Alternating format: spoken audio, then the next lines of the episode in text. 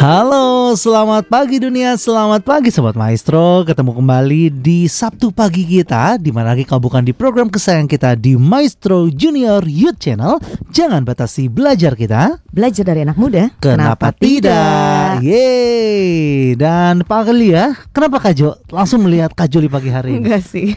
Kenapa selalu Yeay? Teriakan itu udah kayak jadi tagline Kak Jo. Oh oke siap siap. Nanti untuk saya bantu. mem- untuk membawa semangat di pagi hari ya. Oke, Kak Jo. Dan untuk membuat semangat di pagi hari juga tadi kita sudah hadirkan Tulus di pagi hari dengan satu karyanya dengan judul Mahakarya Oh ya. aku baru tahu soal lagunya Itu Kak. Jo dan Oke. semoga ini menjadi satu pengingat juga bahwa apakah sobat maestro sudah melakukan mahakaryanya di hari Iya, ini? betul. Kalau yang masih leha-leha dari tempat tidur atau mungkin masih bermalas-malasan, yuk sekarang waktunya untuk langsung bersiap-siap beraktivitas gitu ya untuk menciptakan mahakarya terbaik di hari ini ya. Ya, Dan betul. pastinya kita siap untuk menemani sobat maestro yang mungkin baru bangun jadi lagi bersiap-siap. Yuk jangan ditinggalkan channel ini atau mungkin Yes. lagi di dalam perjalanan. Semoga dalam keadaan yang sehat, hati-hati juga di jalan. Betul. Kita siap menemani Anda semua dengan program kita hari ini di mana kita menghadirkan narasumber yang selalu luar biasa Kak Jo ya. Setlalu Selalu. Selalu. Selalu Oke. maksudnya Oke. ya.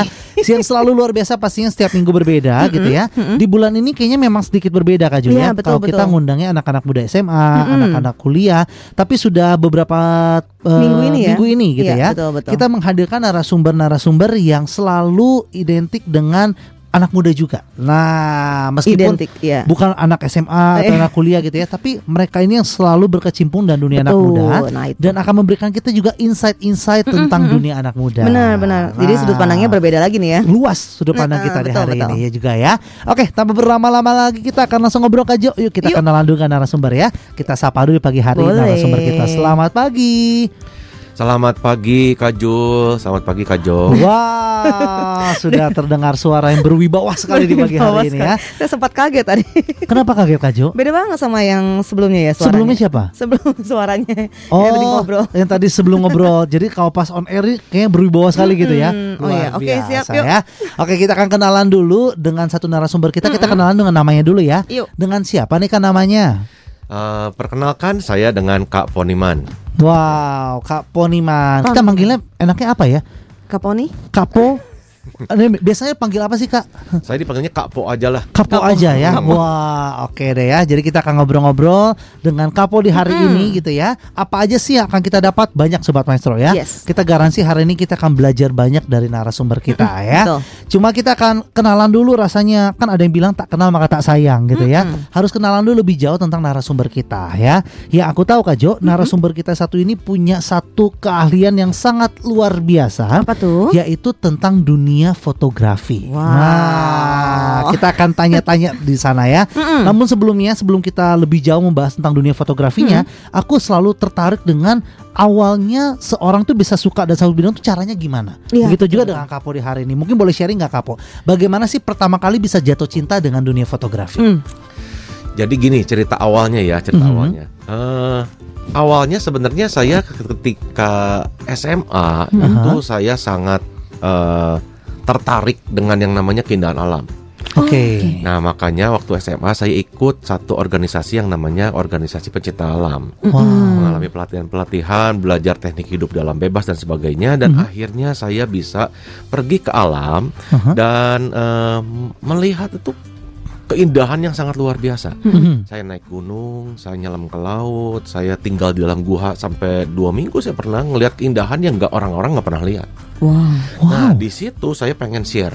Ya, saya itu pengen share dengan orang tua saya, saya pengen share dengan teman-teman saya. Ini luar biasa, lu kerennya dahsyat. Aha. Nah maka dari itu saya eh, coba-coba pinjem kamera karena waktu itu saya nggak punya kamera. Oh. Saya coba pinjem kamera papa saya yang akhirnya nggak boleh dipakai juga, takut rusak mungkin kalinya.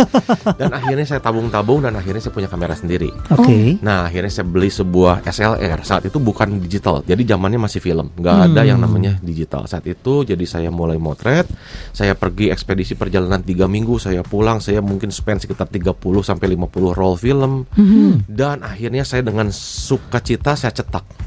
Iya. butuh 2 sampai tiga hari kan zaman dulu untuk proses film sampai jadi Iya. cetakan. Dan ketika saya terima, ini yang dahsyatnya. Saya lihat foto saya gagal semua.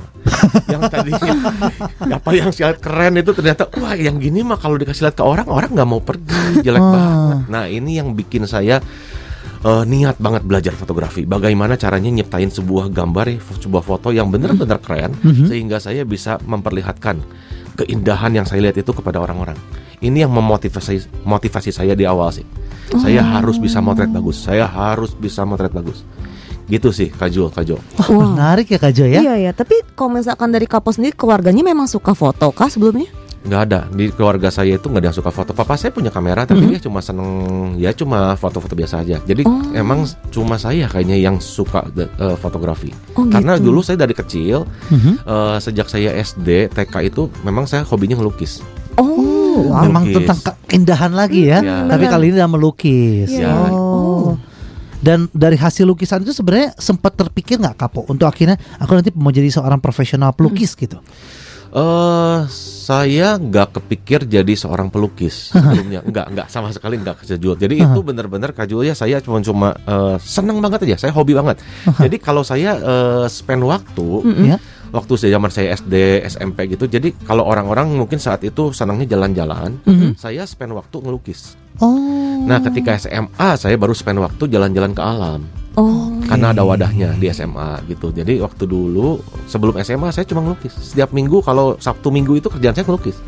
Oh, wow. Sampai hari ini sempat eh, ditinggalkan nggak Kapo dengan hobi melukis ini? Nah, hobi melukis ini sendiri sebenarnya saya masih hobi, cuma Aha. saat ini saya udah nggak bisa ngelukis. Kenapa? Karena saya sempat jatuh dari ketinggian berapa ya? Dari kurang lebih lantai tiga lah. Saya free fall. Ini gimana ceritanya Iya, Kapo? Ini menarik. Saya langsung Nah. deg-degan nih. Jadi waktu itu kan saya eh, seneng ke alam. Iya. Ah. Nah, sekali waktu kami udah planning saya akan berangkat 17 orang. Aha. Itu eh, mau bikin sebuah ekspedisi perjalanan masuk menyusur gua. Iya. Ya, di kami, penyusuran sekitar dua mingguan lah. Nah, di situ ketika itu kami kan sering latihan. Iya. Nah, sekali waktu tim saya latihan, saya kan sebagai pemimpin. Iya. Saat itu tim saya latihan, mereka nggak bilang sama saya. Hmm. Nah, ketika mereka latihan, tiba-tiba saya ditelepon. Saya waktu itu masih kerja, saya di kantor. Oke. Mereka telepon, Kopo tolong. Hmm. Kenapa? Ini ada satu si Devina namanya kan. ini dia nggak bisa turun. Katanya dia sudah terlock di atas tiga jam lebih. Dia udah dia udah lemes, nggak bisa turun. Iya. Saya buru-buru cabut. Saya datangin tempatnya, saya siap-siap mau eh, eh, rescue dia. Aha. Saya bilang sama teman-teman juga, "Eh, tolong cek apakah pengaman saya sudah oke. Bagian belakang saya pengaman udah oke belum? Karena saya kan nggak bisa lihat belakang, Betul betul. ya kan? Tolong dicek safety saya. Oke, silakan kok naik aja. Saya naik, saya tolong. Akhirnya saya berhasil turunin dia. Saya masih di atas Oke. dan saya kan harus proses turun. Nah, proses Betul. turun, saya harus memindahkan tali pengaman saya segala macam. Dan ternyata pengaman saya yang belakang itu masangnya nggak benar. Aduh. Aduh. Jadi ketika saya lepasin pengaman saya yang satu, tak, saya berharap kan di belakang masih ada. Iya iya. Saya cabut, tak yang belakang lepas, tes, Au. free fall ke bawah. Nah semenjak itu tangan saya sampai sekarang nggak bisa nekuk. Jadi saya nggak bisa lukis. Oh. Nah makanya saya lebih menggeluti dunia fotografi lebih dalam lagi karena dengan fotografi kan nggak terlalu sulit ya, Iya tinggal iya mencet iya. tombol iya, doang. Oke. Daripada ngelukis, jadi nggak bisa ngelukis sekarang. Wow. Gitu sih. Itu ada ceritanya ternyata Iya. loh ya. Wow. Aduh gila. Kenapa Kak Jo? Jatuhnya berarti tinggi banget kan? Nggak tinggi tinggi Pertanyaan banget sih lantai dikiranya tiga. iya kan? Maksudnya penyembuhannya berapa lama dan segala macam. Itu di, dan di gua lagi. Enggak, itu itu belum belum di gua, itu masih di gedung latihannya. Aduh. Kan masih latihan Ini gitu. masih dalam proses latihan ya. Hmm. Oke. Sakitnya. Tapi kalau aku notice dari cerita Kapo eh, sendiri ya, Mhm. berarti Kapo pernah namanya pekerjaan di kantoran Kapo ya? Aku Kantor pikir dari sendiri awal sih. tuh, oh kantor khas sendiri. Kantor saya Itu sendiri. bergelut di dunia apa nih Kapo? Fotografi juga. Oh fotografi Hmm, juga. ya, Oke, berarti bisa dibilang dari awal kecintaannya dengan motivasinya tadi mau capture keindahan alam, dari situ belajar fotografi. Sampai saat ini semuanya kehidupannya seputar videografi aja atau fotografi aja ya Kapo ya. Ya, sekarang saya di fotografi dan memang saya banyak melayani generasi muda sebenarnya saat ini. Oke, Gitu. Wow. banyak melayani generasi muda ya. Tapi tadi kita belum cerita detailnya nih ya. Tadi baru cerita dari seorang kapo yang menyukai, tapi setelah dicetak fotonya kan ternyata hasilnya amburadul ya kapo ya. Gimana prosesnya dari hasilnya amburadul itu sekarang bukan amburadul lagi. Iya. Setiap orang yang bilang wow, yang melihat hasil fotografi dari kapo itu selalu bilang luar biasa hasilnya. Kok bisa kapo? Ini sebenarnya bukan apa ya? bukan karena saya sendiri. Jadi eh, memang saya berusaha lebih baik. Jadi ada ceritanya gini, semua hanya kebaikan Tuhan lah. Jadi setelah itu saya sempat yang namanya eh, apa sih eh, belajar. Saya sempat yang namanya belajar fotografi dan puji Tuhan itu yang ngajarin saya itu guru-gurunya itu orang-orang yang luar biasa berkecimpung di dunia fotografi internasional. Oke. Mereka adalah orang-orang National Geographic lah. Wow. Ya, kalau saya sebut namanya mungkin ada Mr. eh, Peter Burian, Art Wolf dan lain-lain itu ya mereka yang ngajari saya, saya ketemu. Bahkan kalau misalkan teman-teman juga ada yang tahu tas Mhm. yang mereknya Lowe Alpine, atau tas gunung atau tas kamera yang namanya Lowe Pro, Aha. itu kan yang punyanya eh, Bapak Alex Lowe. Aha. Nah, Bapak Alex Lowe itu eh, sempat ketemu saya dan sempat ngajarin saya juga Oh. kan bagaimana cara motret yang benar, yang proper dan sebagainya. Oke. Nah, di situ saya belajar banyak dari mereka Mm-mm. gitu. Jadi eh, jujurnya apa yang saya saya sebenarnya mempelajari fotografi itu cukup panjang karena saya benar-benar niat banget dan saya benar-benar hobi banget. Jadi saya belajar otodidak dari buku-buku, saya foto dan sebagainya belajar sendiri, saya gali sendiri. Tetapi ujung-ujungnya ilmu yang paling saya dapetin yang luar biasa itu dapetin dari mereka-mereka orang-orang yang luar biasa ini. Jadi yang mereka ajarin itu di buku nggak pernah ada Oh. nggak pernah ada. Jadi itu yang bikin eh, hasil karya saya pun kalau saya motret gayanya mirip-mirip mereka karena itu nggak pernah ada di buku. Betul. Oke, Gitu. Jadi ya puji Tuhan lah saya sempat ketemu dengan mereka dan mereka sempat ngajarin saya cara motret yang proper tuh gini loh. Yang benar tuh gini loh. Oh, Ya, betul. Tapi gitu. setidaknya dengan dari buku-buku itu ada basic-basic yang dipelajari dulu ya Kapo betul. ya. Yang di buku itu ada basic-basicnya betul Nah, sekali. dilengkapi dengan pengalaman-pengalaman luar biasa dari para senior-senior itu Kapo ya. Betul, betul. Pertanyaan aku kok bisa ketemu senior kayak gitu? Kapo ini kan menarik ya. Karena nggak semua orang bisa ketemu sama orang seperti itu gitu ya. Kapo kan sudah dilengkapi dengan buku-buku, semua orang bisa belajar dari buku-buku. Tapi bertemu orang-orang yang spesial ini yang mungkin sulit. Gimana sih Kapo bisa perta- berte- pertama kali bertemu sama orang-orang seperti ini? Nah ini yang tadi saya bilang kemurahan Tuhan. Ya. Aha. Jadi kan saya punya background yang tadi saya eh, senang naik gunung dan sebagainya. Oke. Jadi eh saya waktu itu sempat mau naik gunung, Mhm. gunung es waktu itu di Meksiko, Mount Orizaba. Oke. Ya, jadi waktu itu saya sudah mencapai ketinggian di base camp saya ketinggian berapa ya? Ketinggian sekitar 4000 meter lebih. Hmm. Wow. Gitu. Nah, di situ saya ketemu mereka. Nggak sengaja. Mm, mhm. Kita ngobrol-ngobrol dan sebagainya, singkat cerita, mereka ngajarin saya di situ. Mereka benar-benar training saya di situ. Jadi saya harus diam di base camp itu sekitar 4-5 hari Ya. untuk aklimatasi. Aklimatasi itu adalah bagaimana kita menyesuaikan diri dengan lingkungan sekitar. Oke. Karena di ketinggian tersebut itu kan oksigen sangat tipis ya. Oksigen sangat-sangat tipis sehingga eh, ketika saya mencapai titik itu aja ya eh untuk satu hari itu saya jalan 100 meter aja seperti udah jalan jauh banget, capek banget. Itu karena oksigen tipis. Jadi kita harus adjust dulu. Saya tinggal sekitar 4-5 hari di sana di base camp supaya tubuhnya adjust. Oke. Nah, ketika tubuh adjust kita naik lagi step by step. Naik lagi, naik lagi, naik lagi. Nah, di situ saya ketemu mereka dan mereka ngajarin. Dan itu berlanjut, puji Tuhannya itu berlanjut. Oke. Saya sempat ketemu mereka di tempat-tempat lain juga. Mm. Aha. Gitu dan ya puji Tuhan dah yang tadi saya bilang ini semuanya hanyalah kemurahan. Kalau diceritain panjang banget. Aku apa tercengang-cengang ya lihatnya. Bisa Tapi- kayak gitu ya. Tapi kita belajar satu hal Kak Jo ya, Mhm. bahwa ternyata untuk bisa mencapai apa yang didapat oleh Kapo ini, Mhm. yaitu namanya bukan tiba-tiba lagi diam karena Tuhan baik, kemurahan Tuhan kita diam aja nanti Tuhan akan datang Iya, berkat nggak gitu juga betul. gitu ya. Iya. Ada usaha dari kita juga Oh, gitu betul ya. banget, betul banget. Kapo kan sudah berlatih basicnya dan dia akhirnya mencoba praktek langsung terjun ke lapangan. Di situlah dia akhirnya bertemu orang-orang hebat yang Tuhan Betul. pertemukan gitu ya. Iya. Jadi ada bagian Tuhan, ada bagian manusia juga. Kita Betul. harus berusaha gitu Yes, ya. Betul, benar. betul. Nah, tapi berarti menariknya aku pikir Kapo tuh mengeksplor tentang Indonesia ya dari Iya. mungkin gunung-gunung dan berbagai pemandangan di Indonesia kan memang begitu indah. Betul. Tapi ternyata Kapo terus sudah bercerita tadi ternyata di Meksiko gitu ya. Iya. Berarti sudah berbagai belahan Iya dunia loh. sudah dilalui Kapo ya. Ya beberapa negara lah saya udah coba lalui di sana. Dan Puji Tuhan, nah itu juga semuanya kemurahan Tuhan sih. Wow. Gitu. Mm. Wow. Yang paling indah nih Kapo menurut seorang Kapo ya sudah berkeliling gitu ya. Apa yang paling indah pemandangan yang indah dan di negara mana atau eh, eh, bagian apa gitu? Kalau buat saya gini, eh, keindahan itu Mhm. sulit dikatakan Mm, mm. dan itu sangat menarik gini. Semua semua tempat itu sama indahnya. Oke. Tinggal kita bisa menikmatinya atau enggak. Mm. Ah, Ya. betul. Nah ini kan tergantung dari suasana hati kita. Iya, Kalau iya. suasana hati kita lagi nggak asik ya lihat yang indah-indah aja ya ada bikin yang nggak menarik. Tapi yang namanya keindahan itu sangat luar biasa. Jadi semua beragam. Hmm, Saya di Indonesia, saya sempat di beberapa negara lain, saya melihat keindahan-keindahan alam dan sebagainya. Semuanya indah luar biasa. Kenapa saya bilang bisa dianggap sama sama indah? Karena Hmm. berbeda, berbeda itu. Oke. Saya pernah di Gunung Es, saya pernah masuk ke dalam gua. Mhm. Kalau saya ceritakan, saya nggak bawa gambarnya. Tapi kalau saya kasih lihat, saya ceritakan bagaimana keindahan sebuah gua Aha. yang nggak pernah dilihat oleh orang awam itu luar biasa. Saya pernah ketemu di dalam sebuah gua itu sebuah danau yang ada air terjunnya di dalam tanah. Air terjun dan ada danaunya. Wah, Itu di dalam tanah, di dalam kegelapan total Di Indonesia itu kapo. di Indonesia. Di Indonesia itu Wah ini dan belum banyak orang yang tahu tempat ini. Eh, nggak banyak, Wah. nggak banyak yang tahu. bentar dulu karena nggak banyak apakah susah dilalui? Nah melaluinya itu memang nggak nggak mudah. Nah, ya, ini, Kak.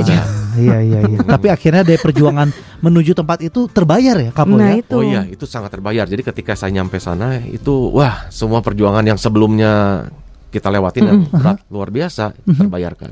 Wah, Itu di mana kapo boleh sharing nggak kapo ya? Supaya kita tahu siapa juga tahu ya kita bisa ke sana Iya. ya. Itu di Jawa Tengah. Oh, Jawa Tengah. Itu Jawa Tengah. Jadi memang untuk proses masuk gua itu kan kita butuh latihan bertahun-tahun. Hmm. Nggak nggak mudah. Kita harus eh, tahu safety-nya dan sebagainya. Oke. Ketika kita melangkah masuk ke dalam gua itu pun nggak mudah. Kenapa? Karena pertama, ketika kita masuk pintu gua aja bau nyengat udah luar biasa kuat. Ngapnya. Nyengat, bau. Nyengat bau. nyengat Oh, oh, bau. bau. bau nyengat. Aha. Nah, ketika kita masuk apa yang kita injak maaf nih, ini kotoran kelawar sampai Oh my saya harus masuk sampai sedada. Ini kotoran kelawar semua. Oh serius? Wow. Dalam Oh my banget. god. Oke. Dan kita harus ngerayap dan sebagainya dan kita harus tinggal dalam situ dengan tangan kotor dan sebagainya. Kita kan harus bawa makanan, kita harus Iya, bawa iya. spare baterai dan sebagainya minuman. Itu kan berat banget. Mm-mm. Karena kita akan tinggal di sana bukan satu dua hari lama tapi Oh jadi harus menginap di harus dalam. menginap. Oh ya ini yang Kapo bilang dua minggu mungkin ya? Iya dua minggu itu kan kita harus set. Jadi ketika kita masuk seminggu cadangan baterai kita habis kita harus baik. Walaupun kita belum nyampe. Oh. Aduh. Karena kalau kita ter- terjebak di dalam kita nggak ada cahaya kita nggak bisa keluar. Oh iya iya iya betul. Begitu betul, pula betul. makanan. Aduh. Gitu. Jadi kita harus ada planningnya. Itu yang sangat sulit.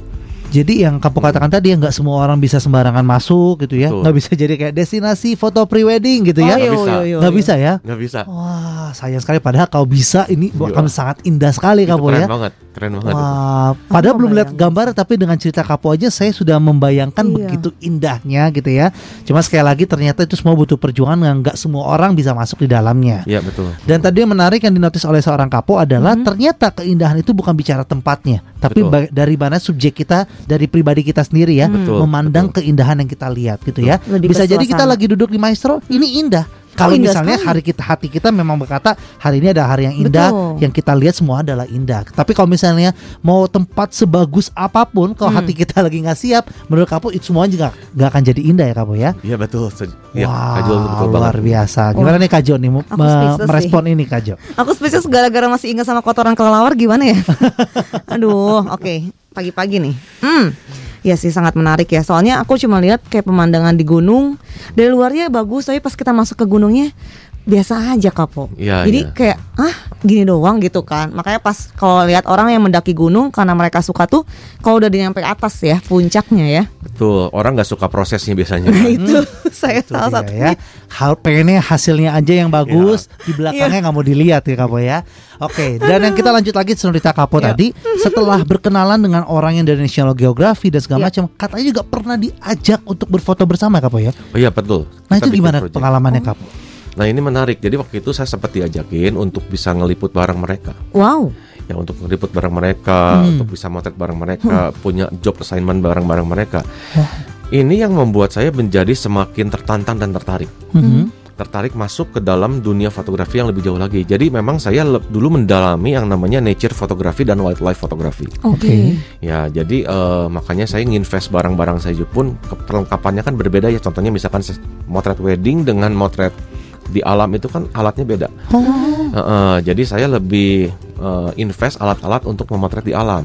Dan Ya. pengetahuan-pengetahuannya juga. Jadi pengetahuan motret di alam itu bukan hanya pengetahuan motret fotografi saja, Mhm. tapi saya harus menguasai biaya biologi, saya harus menguasai geografi, saya harus menga- mengalami apa? belajar geologi, bebatuan, tumbuhan, perbintangan. Saya harus ngerti Oh. semua. Jadi itu semua menyatu ilmunya jadi satu untuk hanya fotografi aja nih Hanya Pak. fotografi saja. Luas banget berarti ya? Luas. Oh, aku baru tahu loh. Ya, Ya, jadi ya, waktu ya. itu saya pernah juga eh, memenangkan satu pertandingan foto di alam Aha. di mana eh, ada sebuah mercusuar di tebing dan di tepat di sebelahnya itu muncul bulan purnama keluar dari atas air. Wow. Nah, itu pun saya udah ngitung 6 7 bulan sebelumnya saya saya itu udah udah hitung. Saya udah hitung lokasi titik saya harus berdiri di peta itu di mana. Jadi lokasinya pun sekitar 6 7 jam perjalanan pakai mobil. Jadi saya sebelumnya 6 bulan 7 bulan sebelumnya saya udah tahu posisi titik saya di di situ saya harus berdiri di mana. Saya harus motret itu. Jadi saya udah tahu itu bulan akan muncul di situ 6 bulan sebelumnya. Wow. Nah, jadi itu kan ilmu. Nah, ilmu ini yang di- disebut dengan ilmu eh, pemetaan Betul betul. mapping pem- pemetaan terus digabungkan dengan geografi digabungkan dengan geologi dan sebagainya betul. dan saya harus tiba di sana dua hari tiga hari sebelum Widih. mempersiapkan titiknya kan titik di mana saya motret Mhm. dan saya di sana sendirian ngamping sendiri sih Uset. tinggal di alam sendirian saya jadi Dan- saya demi dapat foto itu gitu Momen itu kan hanya hitungan detik ya, Kabo ya. hitungan detik dan gak bisa miss Oh Iya, my God. iya, iya. Ah. Kalau kita miss aja walaupun sudah dihitung tujuh bulan lamanya gitu ya. Aduh gatel nih, pas garuk udah itu. Iya. Aduh sayang banget kalau kayak gitu ya. Itulah yang membuat akhirnya Kapo bisa mendapatkan penghargaan atau juara gara-gara foto itu ya Kapo Iya ya. betul Kak Jo Ih, Keren loh aku. Keren ya. Ternyata kalau kita bicara fotografi nggak cuma jepret aja gitu ya. Iya, Ternyata ada banyak ilmu di dalamnya yang Kapo sudah sharingkan pada kita ya. Lewat dunia fotografi, katanya Kapo juga akhirnya Tuhan bawa ke berbagai hal ya. Salah satunya fakta yang kita catat Kak Joya yang menarik adalah Kapo sempat diundang di salah satu eh, bidang dari pemerintahan katanya Ya. dan Oke. melatih foto- fotografi juga ya. Iya betul Ini cerita gimana nih Kapo? Ini saya juga nggak nyangka sih. Saya sempat waktu tahun berapa saya lupa beberapa tahun lalu. Saya dikirimin surat dari Departemen Pertahanan Indonesia. Wow. Jadi mereka minta saya kesediaan saya untuk melatih Mhm. para tentara yang cacat perang itu seolah-olah. Oke. Ya mereka mungkin yang tertembak lah atau mungkin mereka terjatuh atau apa. Tapi mereka sudah tidak bisa lagi eh, masuk ke apa istilahnya? Medan perang lagi gitu ya. Ya mungkin ke dalam pertahanan lagi karena ada Eh, cacatnya lah gitu ya. betul. Nah, jadi saya diminta untuk melatih mereka untuk bisa eh, mereka menjadi apa ya, dipersiapkan Mhm. supaya mereka punya masa depan yang baik. Oke. Oke. Ya, saya sangat apresiasi itu. Jadi saya terima itu, tantangan itu saya terima. Eh, saya mendoakan mereka, jujur saya mendoakan mereka dan eh, saya berharap bisa menjadi berkat buat mereka. Dan puji Tuhan, mereka semua terberkati dan mereka bisa memulai usaha di bidang tersebut. Jadi tidak disia-siakan dan saya sangat bangga dengan pemerintah Indonesia Mhm. mereka tidak pernah eh, apa maksudnya membiarkan mereka yang sudah punya jasa untuk negara ini Betul, betul, dibiarkan betul. begitu saja enggak Iya, tapi iya. mereka pun di- didukung dan dipersiapkan gitu loh nah tugasnya kita sebagai warga negara yang baik kan kita juga dukung mereka juga kita saling dukung lah Iya iya iya. ya jadi ngebentuk mereka juga ya puji Tuhan gitu ya saya sempat tiga kali ditawarin selama tiga tahun sih waktu itu Wow. Ah, puji Wow. Tuhan puji Tuhan. Tapi kan mereka nggak ada basicnya nih ya kak ya. Terus kakak ngebelajarin tentang basicnya dan segala macam itu butuh berapa lama? Nah sebenarnya saya ngajarin mereka itu langsung siap terjun. Jadi Oh. maksudnya saya nggak ajarin sampai ke detail pemotretan dan sebagainya. Nggak, saya Uh-huh. cuma siap terjun ke masyarakat langsung punya job. Oh, itu oke. dipercepat. Itu sangat-sangat cepat. Jadi contohnya saya bilang gini, "Eh, mungkin saya bisa ajarin anda untuk bikin pas foto. Iya. Oh, oh iya. Tapi pas foto itu mudah itu kan tetap harus dipelajari. Kalau nggak Iya, dikasih iya. tahu ya sulit. Betul betul betul. Bagaimana bukan hanya cara motretnya, tapi bagaimana cara ngejual bisnisnya. Hmm, Bagaimana cara buka harganya, bagaimana cara negosiasinya, hitungan betul, itu betul. gimana? betul. Itu kan harus diajarin. Misalkan pas Mhm. foto lah, foto makanan lah, foto apalah, yang yang simpel-simpel, yang langsung mereka diajarin dalam waktu singkat langsung terjun di lapangan, Dan mereka bisa langsung praktekkan, langsung praktek. menghasilkan dari Betul. sana ya. Bukan jadi seniman, tapi mereka langsung jadi praktisi gitu. Iya Iya, iya. iya, iya. Kalau jadi benar. seniman kan lama itu. prosesnya. Betul. Hmm. Terlepas Betul. nanti kalau dia mau seniman ya mungkin harus pelajari lebih dalam lagi Betul. setelah itu gitu Betul, ya. betul. Iya iya. Wow. Karena soalnya kan tentara basicnya kan. Betul. Pas dia harus menjual satu produk atau jasa dia ya jadi agak kebingungan. nggak ya. terbiasa gitu ya. Iya. Jadi harus basicnya itu ternyata. Wow. Jadi cara cepat aja itu. Wow. Oke ya.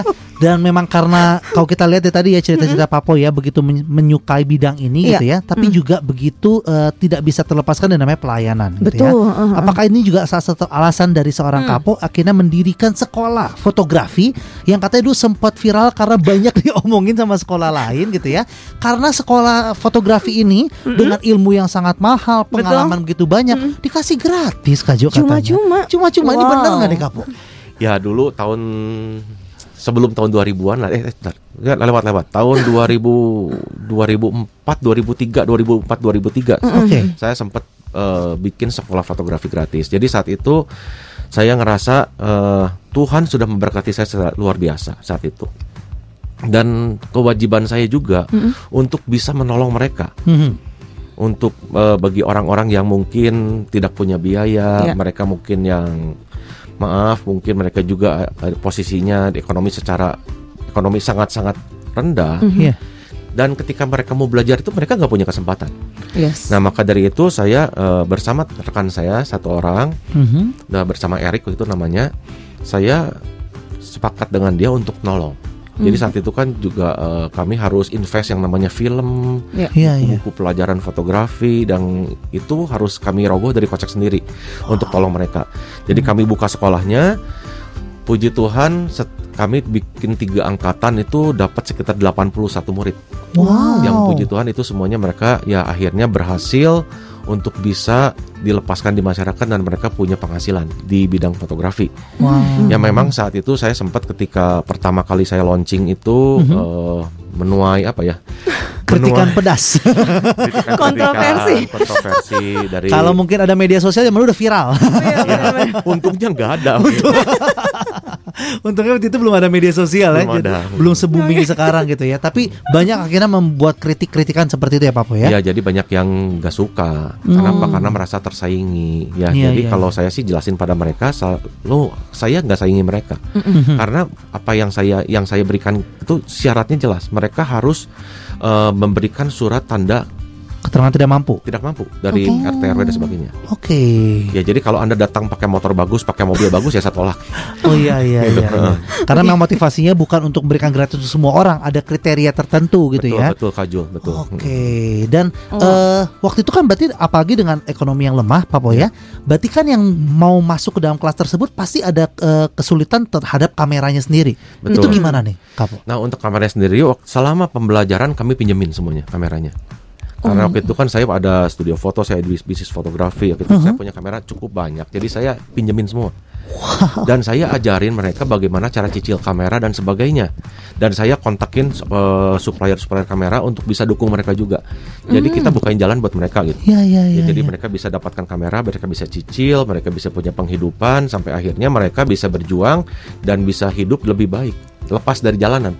Wow. Ya maksudnya gitu. Jadi tujuannya ke sana ya. gitu. Jadi nggak cuma nih, kamu bisa foto, ya udah ya. Habis itu pulang, saya nggak punya kamera, ya udah sia-sia. Nggak Ya, gitu ilmunya gitu, gitu, ya. ya, betul. Kamu sekarang sudah bisa foto, nih cara nyicil lagi nih, bayar cicilannya gimana? Ini caranya. Iya, jadi segi bisnisnya juga diajarkan, segi fotografi juga diajarkan sampai Iya. benar-benar jadi ya. Iya. Dan puji Tuhan 81 murid ini kalau eh, Kapo eh, sudah sempat eh, ngobrol lagi dengan 81 murid ini atau lost contact semua atau gimana Kapo?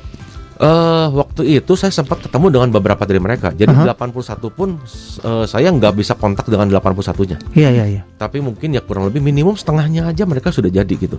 Wah. Gitu. Jadi yang lain juga saya dengar-dengar dari teman-temannya pun ya puji Tuhan mereka semua sudah tertolong. Nah sampai saat ini saya nggak tahu apakah mereka masih di dunia fotografi atau mereka sudah ganti saya nggak tahu.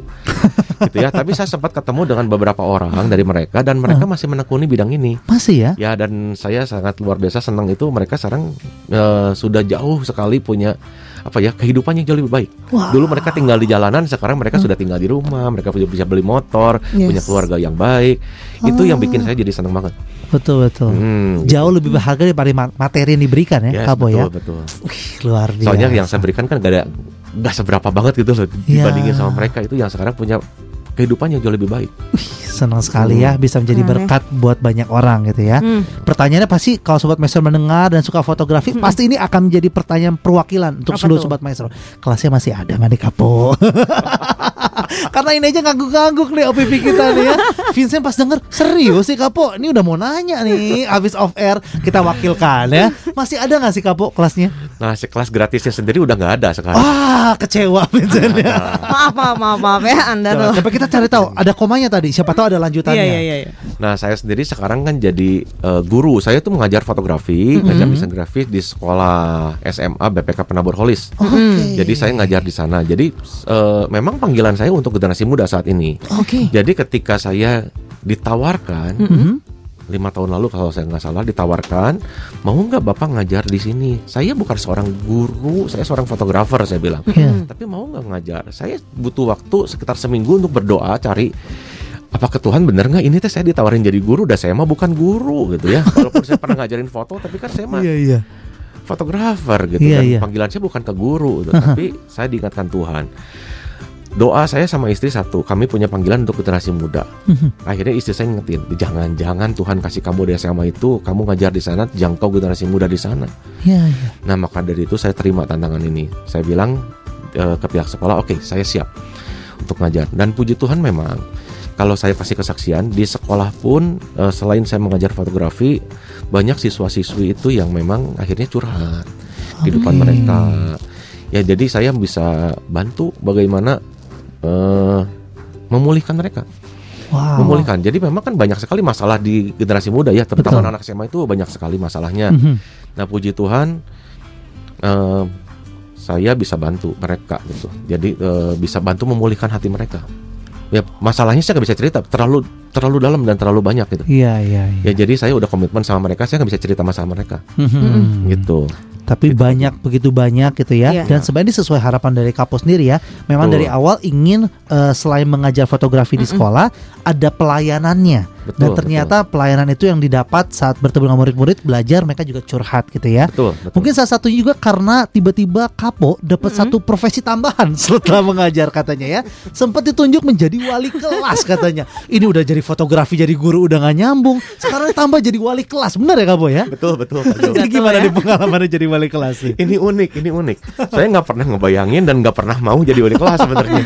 Dari fotografi jauh banget kayaknya ya, Kapo ya. Soalnya saya nggak nggak pernah ngebayangin, eh, ya jadi wali kelas nggak pernah ngebayangin. Tapi. Iya. tiba-tiba di, diminta eh, Pak Poniman katanya dari ke, ibu kepala sekolah, Aha. tolongin ya ini ada satu guru wali kelas yang sedang cuti hamil, Mhm. tolong digantikan dulu sementara. Sementara ya judulnya. Sementara. Saya bilang bener bu sementara ya, iya sementara ganti. Yang ujung-ujungnya kan terus. Ya. Sementara ini masih lanjut ya, masih Iya. mungkin ya. Tapi satu hal ya Kak Jul ya Kak Jul yang saya gini. Setiap kesempatan yang Tuhan berikan ketika kita respon dengan benar, dengan baik, itu selalu mendatangkan kebaikan. Iya. Sesuatu itu yang awalnya saya rasa ah itu bukan bagian saya, tapi Tuhan percayakan. Dan ketika kita mau ngerespon dan kita mau ambil tanggung jawab dalam hal tersebut, ternyata semua itu Tuhan bekerja dari semuanya itu. Iya. Saya bukan seorang wali kelas berpengalaman, malah nggak punya pengalaman. Ya.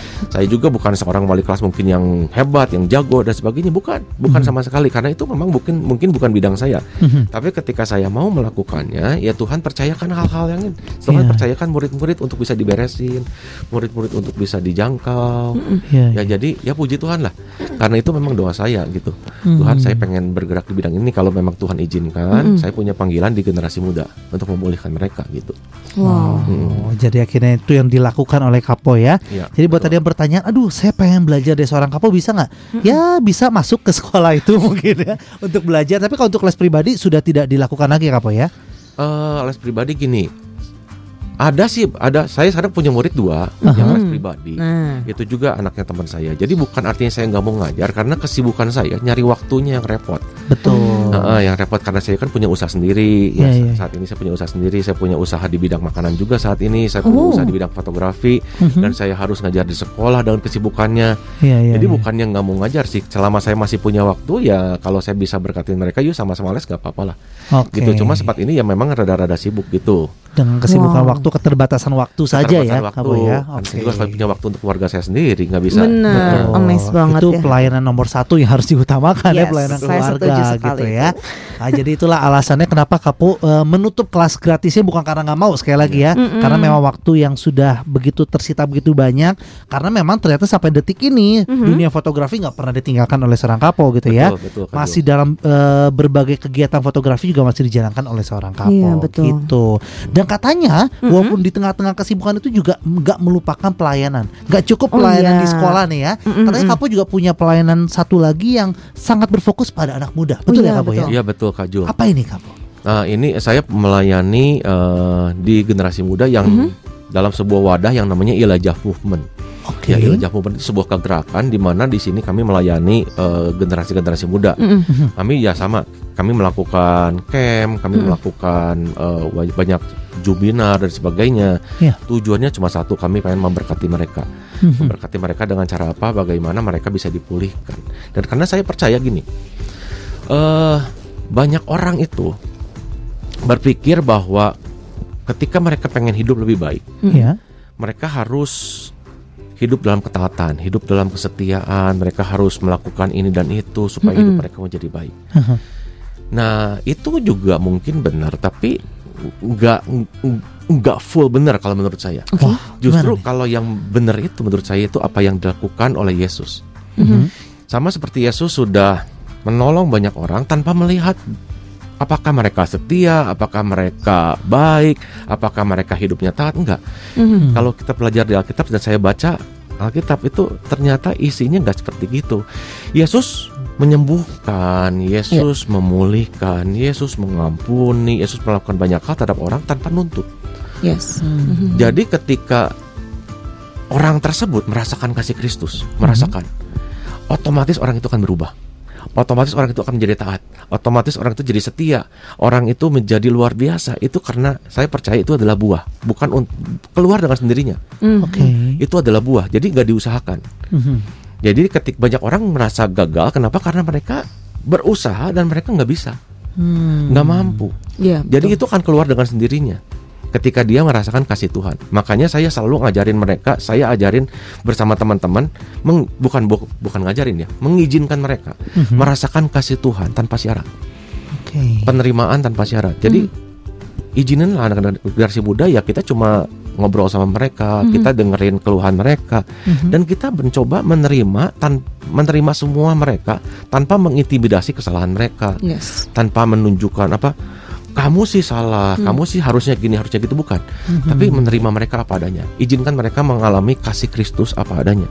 Dikasihi, ditolong, dihargai, diterima apa adanya Mhm. dan di situ mereka mengalami pemulihan tanpa kita perlu ngomongin soal kesalahan dosa-dosa mereka. Mhm. Ya, jadi di situlah mereka mulai dipulihkan. Nah, ketika mereka membuka hati, Mhm. kita bisa melayani mereka jauh lebih jauh lagi dan mulai kita memasukkan semua apa eh, pengajaran-pengajaran Mhm. kebaikan-kebaikan sehingga mereka semakin lama semakin semakin baik Hmm. secara pikiran secara hati mereka semakin baik dan Hmm. kita muridkan mereka sehingga mereka pun akhirnya tergerak untuk ikut kita Ya, ikut ya, untuk bisa memulihkan teman-teman mereka Hmm. gitu jadi ya prosesnya cukup panjang tapi inilah yang kami lakukan untuk bisa memulihkan mereka gitu Wow, dan kita Oh. diperharapkan wadah ini seperti menggambarkan bahwa kasih Kristus yang tidak bersyarat gitu ya, betul tidak menghakimi. Kalau- Mm-mm. Kalau yang menghakimi udah banyak di luar sana Iya, gitu ya. Betul. Netizen udah terlalu banyak yang menghakimi, tapi di sinilah wadah untuk kita bisa tidak dihakimi, tapi kita bisa didengarkan terlebih dahulu gitu Hmm. ya. betul betul Ini pelayanan sudah berapa lama kak? sebenarnya gerakan ini sudah cukup lama kalau nggak salah dimulai sejak tahun 2007 Oh, wow. Tapi saya berkecimpung di sini sejak tahun 2000 sekian belas lah saya lupa. Oke. Hmm. Nah, saya mulai m- ikut mereka untuk bisa memulihkan generasi muda di situ. Wow, jadi ini dalam bentuk eh, seminar-seminar atau mungkin camp-camp seperti itu ya, Kak Po ya. betul. Yang ingin ikut nih Kak Po ya, yang mungkin ingin merasa juga, aduh aku anak muda yang sebenarnya aku butuh nih Hmm. wadah seperti ini yang tidak menghakimi aku. Ini bisa ditemukan di mana nih Kak Po? Bisa. Itu nanti kita sebenarnya ada camp tanggal 24 25 Juni ini. Mhm. Nah, untuk informasi bisa follow Instagram Elijah Movement. Elijah Movement. Nah, Elijah Movement ya. Ya, Elijah Movement. Ikuti aja follow itu ada informasi-informasi di sana untuk Informasi bisa lebih lanjut ya. Betul. Oke. Nah, dan sekali lagi ini tanpa biaya berarti Kak Po atau ada biayanya? Ada biaya, tapi jangan sampai biaya itu memberatkan. Mhm. Jadi memang ada biayanya. Kalau kita mampu, yuk kita sama-sama. Dan itu pun saya rasa nggak berat untuk biayanya. Tapi kalau misalkan ada yang, aduh ini segini sih berat buat saya, Mhm. nggak apa-apa ikut aja daftar aja, Wow. gitu. Oke. Bentar, Nah, saya mau nanya juga nih. Itu kisaran dari usianya mulainya tuh dari umur berapa hmm, tuh? Ya ini menarik. Ini untuk pria dan wanita itu usia SMP SMA lah. SMP Oke, SMA. SMP. Hmm, untuk SMA camp yang ya. kali ini. Nanti Oke. kita adain lagi camp yang lain untuk usia di atasnya. Oh. Tapi yang kali ini tanggal 24 25 Juni ini eh, untuk usia SMP SMA. SMP, SMP dan SMA. SMA Ya, betul. ya. Hmm. Sekali lagi ini adalah satu gerakan yang dilakukan gitu ya. Mm-mm, Tujuannya memang untuk pelayanan Betul. dan seperti yang dikatakan tadi bagi Anda yang merasa anak-anak muda SMP SMA Yes, sekarang ya betul. Mm-mm. lebih banyak pergumulan sekarang tapi Nah. permasalahannya pergumulan tuh susah, susah dikatakan. Iya, betul. Karena sekarang serba online gitu ya, ketemu guru juga susah. Iya. Nah, jadi ini salah satu wadah mungkin bisa dipakai juga Ya, yang bisa dipergunakan oleh anak-anak SMP SMA untuk dapat dipulihkan untuk merasakan kasih Kristus yang tanpa syarat tadi gitu Betul, ya. betul. Kajo Kajo. Aku penasaran tapi sebelum menuju akhir dari sesi satu gitu ya, Kapo kan juga berkecimpung jadi wali kelas, masih mengajar juga di sekolah gitu ya. Bagaimana Kapo menilai tentang dunia SMA sekarang yang Kapo sedang jalani? Dunia SMA. Nah, jadi saya menilai dari tempat saya mengajar dan di mana saya melayani di beberapa sekolah juga. Jadi saat ini eh, kalau saya lihat anak-anak sekarang itu yang pertama itu semuanya pengen cepet, semuanya Yes. serba instan, semuanya serba cepet dan memang tidak dipungkiri generasi muda itu kecepatannya luar biasa. Iya. Tapi pesan saya buat anak-anak muda gini, kecepatan yang luar biasa itu bagus, tapi kalau tidak terkendali bahaya. Hmm, betul. Ini makanya kita perlu yang namanya eh, bisa mengendalikan kecepatannya kita dengan benar. Mhm. Yang benar pasti baik, yang baik belum tentu benar. Ya. Wow. Nah, jadi eh, untuk anak-anak muda kalau saya lihat nih, sekarang di SMA SMA segala macam kita belajar cepat. Mhm. Saya yang saya lihat bahkan ketika mereka lulus SMA belum masuk ke dunia perkuliahan saja misalkan mereka sudah banyak bisa melakukan banyak hal. Setuju. Ya, dan eh, mungkin guru-gurunya aja kalah cepat. guru-gurunya aja kalah cepat. Mereka belajar Setuju, dengan setuju. sangat luar biasa cepat. Mhm. Dan tapi dengan kecepatan ini yang tadi saya bilang eh, mereka banyak nabrak sini nabrak sana. Hmm. Banyak nabrak. Yang tadi saya bilang kecepatan tidak terkendali. Jadi nabrak sini nabrak sana. Nah, Ya. yang disebut nabrak itu apa? Mereka lupa bangun fondasi. Hmm. Karena saya yakin banget fondasi itu kita bicara kedalaman. Kedalaman itu bicara sesuatu yang tidak terlihat. Mhm. Ya, banyak orang sekarang ngebangun ke atas. Iya. Apa yang terlihat? Contohnya gampang di medsos kan yang mereka tayangkan yang baik-baiknya aja. Yes. Setuju. Yang nggak baiknya nggak pernah mereka tayangin toh. Iya, iya. Nah mereka nggak bisa nayangin apa yang ada di dalam diri mereka. Dan saya yakin banget kedalaman itu menentukan ketinggian. Mhm. Yes. Ya semakin dalam kita bangun eh, fondasi hidup kita di dalam kebenaran, itu Mhm. akan semakin tinggi kita bisa bangun kehidupan kita di atas landasan yang kita bangun. Nah, ketika kita lupa ngebangun kedalaman, kita bangun ketinggian, kita lihat sama-sama banyak sekali kehidupan orang-orang yang lupa ngebangun kedalaman, mereka langsung bangun ketinggian dan akhirnya hancur. Ya. Hmm. Akhirnya hancur. Itu Cepat kok dia. hancurnya cuma 2 tahun 3 tahun biasanya. Iya. iya. Hmm. Ya, banyak yang hancur. Awalnya mereka terlihat hebat, 2 3 tahun hancur. Ya. Ya, dan Itu. kehancuran itu maaf nggak pernah diperlihatkan di medsos. Selalu Yes. dirahasiakan Dirahasiakan. serapat-rapatnya gitu ya. Yes. Tapi sangat eh, mudah dilihat sebenarnya ya, cepat atau lambat pasti akan terlihat, Terlihat. gitu ya. Gitu. Dan harapan kita ya anak muda itu memang percepatan itu sangat terasa sekali gitu ya. Jangan sampai eh, sobat maestro anak-anak muda yang mendengarkan obrolan kita hari ini Hmm. ikut dalam anak muda yang merasa eh, kecepatan yang sangat luar biasa progres tapi tidak ada fondasi yang kuat dari kata Papa tadi ya. Betul, Hmm. betul. Harapan kita kita bisa menjadi anak muda yang fondasi kuat yang Yes. dilandasi dengan kebenaran. Betul. Yes, Wah, betul. ngobrol sama eh, Kapo nggak akan ada habisnya tuh gini Kak Jo ya. Mm-mm, Banyak benar. insight-insight yang akan kita dapat dan tidak terasa sudah sesi pertama sudah selesai ya. Mm-mm, mm-mm. Artinya apa? Sobat Maestro yang masih haus akan insight-insight dari Yes. Kapo, tenang, kita ada sesi kedua kok ya. Mm, betul. Kita masih akan ngobrol banyak dengan Kapo. Kalau Sobat Maestro yang punya pertanyaan juga boleh Hmm, dikirimkan lewat boleh. Instagram kita juga boleh Iya, ya. benar. Instagram kita sedang live juga. Nanti kita akan kembali live sesi yang kedua. Mm-mm. Atau kalau mau lewat WhatsApp juga bisa. Kita Yes. informasikan terlebih dahulu ya di 081 321 000925 ya. Kita buka ada interaktif untuk hari ini ya. Ya. Siapa tahu ada yang mau bertanya langsung pada Kapo silakan diperbolehkan Yes, ya. betul. Tapi kita akan rehat dulu. Kita akan kembali lagi pastinya tetap di 92,5 Maestro FM. How sweet the sound. Sometimes you feel insecure, insecure by yourself. Uh, sometimes you feel not enough, not enough by yourself. Oh, oh, baby, hold my hands.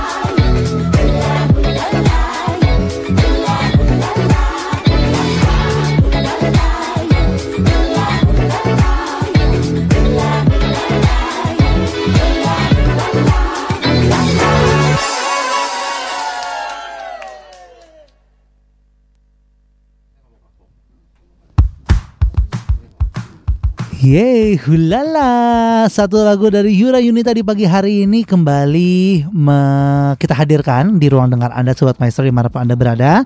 Senang sekali ya kita dapat kembali hadir di sesi kedua di mana tadi sesi pertama kita udah ngobrol banyak banget dengan satu narasumber kita yang menginspirasi kita ya. Kita kehadiran Kak Poniman Seorang yang sangat bertalenta di dunia fotografi ya. Dan juga eh, tadi sudah cerita banyak pengalamannya kenapa sih bisa mencintai dunia fotografi dan akhirnya sampai sekarang kita bisa sebutnya sebagai seorang profesional di dunia fotografi gitu ya. Dan sampai tadi kita membuka sesi tanya jawab ya Kak Jo ya. Silakan ada yang mau memberikan pertanyaan boleh. Nah, salah satunya ada yang bergabung dengan kita yang bertanya dari WhatsApp nih ya. Tapi pertanyaannya adalah mau tanya, dia mau ikut fotografi, ada tempat pendaftarannya di mana? Waktu kegiatannya hari apa aja, kegiatannya berapa lama dan biaya berapa lama? Kebetulan hari ini kita sedang bercerita tentang pengalaman seorang Kaponiman ya Yes. dunia fotografi. Tapi Kaponiman kayaknya nggak buka untuk kelas fotografi untuk saat ini ya Kak Boy ya, karena memang tengah kesibukannya yang cukup banyak gitu ya. Tapi sekali lagi untuk eh, fokus dari Kaponiman sekarang memang anak muda gitu ya. Yes. Jadi sekali lagi kalau eh, sobat maestro yang ingin supaya dapat pembelajaran langsung dari Kaponiman, mungkin ada tapi hanya di salah satu sekolah aja di Kota Bandung gitu ya. Mungkin kalau mau belajar bisa di sana. Dan kalau misalnya eh, ingin banget gitu ya, mungkin bisa DM dari Instagram Pak Poniman mungkin ya. Boleh nggak Kak boleh, Poniman? boleh Kak Jul. Siapa tahu yang Ya, benar-benar aja. ingin belajar banget ya Kaponiman ya. Nanti bisa diatur oleh Kaponiman juga. Boleh sharing dong Kaponiman Instagram dari Kaponiman itu Instagramnya apa namanya? Nah, Instagram saya pribadi itu Poniman garis bawah Muli Jadi ya. Hmm. Poniman garis bawah Muli Jadi. Oke. Dan untuk Instagram fotografi saya itu Brownberry. Brownberry nulisnya B R A U N B E R R I E. Hmm. B R A U N B E R R I E itu Brownberry. Gitu. Itu Boleh dia. kontak saya di situ. Wah, bisa ya langsung ngobrol sama Kaponiman karena pastinya kalau kita dengar juga Kaponiman sangat menjadi berkat bagi banyak orang gitu ya. Betul, Tapi memang waktu yang terbatas gitu ya. Betul banget, Mungkin Kak Jul. Kaponiman harus membatasi nggak bisa semuanya nih ya. Betul. Tadi kita ngobrol di off air ini cerita kalau orang bilang pandemi ini adalah masa-masa tersulit gitu ya. Iya, Ternyata. Kaponiman kalau dicerita eh, Kaponiman gimana sih kalau dunia pandemi? Saat pandemi itu adalah waktu lambung-lambung terisi dengan penuh katanya ya. Katanya setiap paginya dihadirkan makanan yang tidak pernah berhenti gitu ya. Boleh cerita sedikit ya Kaponiman supaya sobat maestro juga bisa dengar cerita dari kesaksian Kaponiman ini. Terima kasih Kajul Kajul. Ini loh, aduh ini kebaikan Tuhan tuh dahsyatnya luar biasa. Eh, pandemik, pandemik buat banyak orang itu kan menjadi sesuatu hal yang menakutkan. Kenapa? Yang pertama virus-virus yang menyerang, tapi yang lebih mengerikan lagi kan karena kehilangan pekerjaan, Pekerjaan. job dan sebagainya. Mhm. Nah itu pun nimpa saya. Jadi semua job saya itu seolah-olah hilang total. Semuanya di cancel, order-order ada foto wedding sebagainya, event semua cancel, 100% hilang. Wow. Saya cuma berdoa Tuhan, eh, oke, saya percaya Tuhan nggak pernah ninggalin saya. Hmm. Ya, jadi saya ikut proses. Dan satu hal saya sama istri udah sepakat bahwa kalau ada sampai ada job orang yang butuh bantuan saya, saya akan kasih dia free. Jadi tengah pandemi di ya? tengah pandemi saya bilang, aduh Tuhan, saya harus bisa belajar untuk memberi di dalam setiap kekurangan saya. Kalau ngasih dalam kelebihan kan gampang. Yes. Aduh, saya juga kan butuh pemasukan, butuh ini segala macam di tengah-tengah itu ya saya bisa kasih apa Tuhan. Dan ternyata memang Tuhan percayakan luar biasa. Saya selama pandemik dari bulan Maret nggak salah itu, selama enam bulan Betul. kurang lebih ya. Itu setiap hari saya dapat kiriman makanan untuk difoto dan saya nggak pernah charge satupun juga. Itu setiap hari banyaknya luar biasa. itu banyaknya luar biasa. Kami nggak pernah kekurangan makan. Tuhan dahsyat. Tuhan pelihara kami. Dan makanan yang banyak itu banyaknya itu keterlaluan sampai akhirnya itu mencukupkan orang-orang sekitar kami. Ya ada yang jaga sis kamling sebagainya kami bagi-bagi. Itu mencukupkan luar biasa lah pokoknya. Mhm. Setiap hari. Jadi saya kadang-kadang bangun tidur aja udah ada ngebel. Ngirim ngirim makanan buat difoto. Setelah difoto kan nggak mungkin diambil lagi. Iya, iya. Boleh kami nikmati. Iya. Ya kami kan nikmati juga kan nggak bisa makan semua dong. Saya jadi kenut banget dan sebagainya dan itu berlimpah luar biasa. Banyak banyak sekali. Wow, Jadi ya biasa. puji Tuhan. Mhm. Makanan-makanan tersebut pun bisa memberkati orang lain juga. Itu Itu dia. Kak Jul ya kesaksiannya. Jadi Wow. memang Tuhan pelihara. Tuhan pelihara terus. Luar biasa. Itu dia ya, Hmm. tidak pernah berhenti. Cara Tuhan bekerja itu memang unik ya, Kapo ya. Betul, betul, Gak pernah terpikirkan ya, Kapo. Itulah berkat Tuhan yang Tuhan berikan lewat cara foto. Betul. Nah, hasilnya hasil makanannya bisa dinikmati dan bahkan diberikan kepada tetangga-tetangga ya. Betul betul Nah ini juga mau jadi pertanyaan aku selanjutnya nih Kapo ya tentang dunia fotografi. Ya. Banyak anak muda sekarang mulai menggeluti bidang ini nih ya, karena sekarang kan bidang media sosial pasti butuh namanya fo- eh, videografi, fotografi Yes. gitu ya. Betul. Cuma ada yang bertanya seperti ini, banyak orang tua berkata, apakah benar anak aku bisa hidup hanya dari foto aja Yes. nih?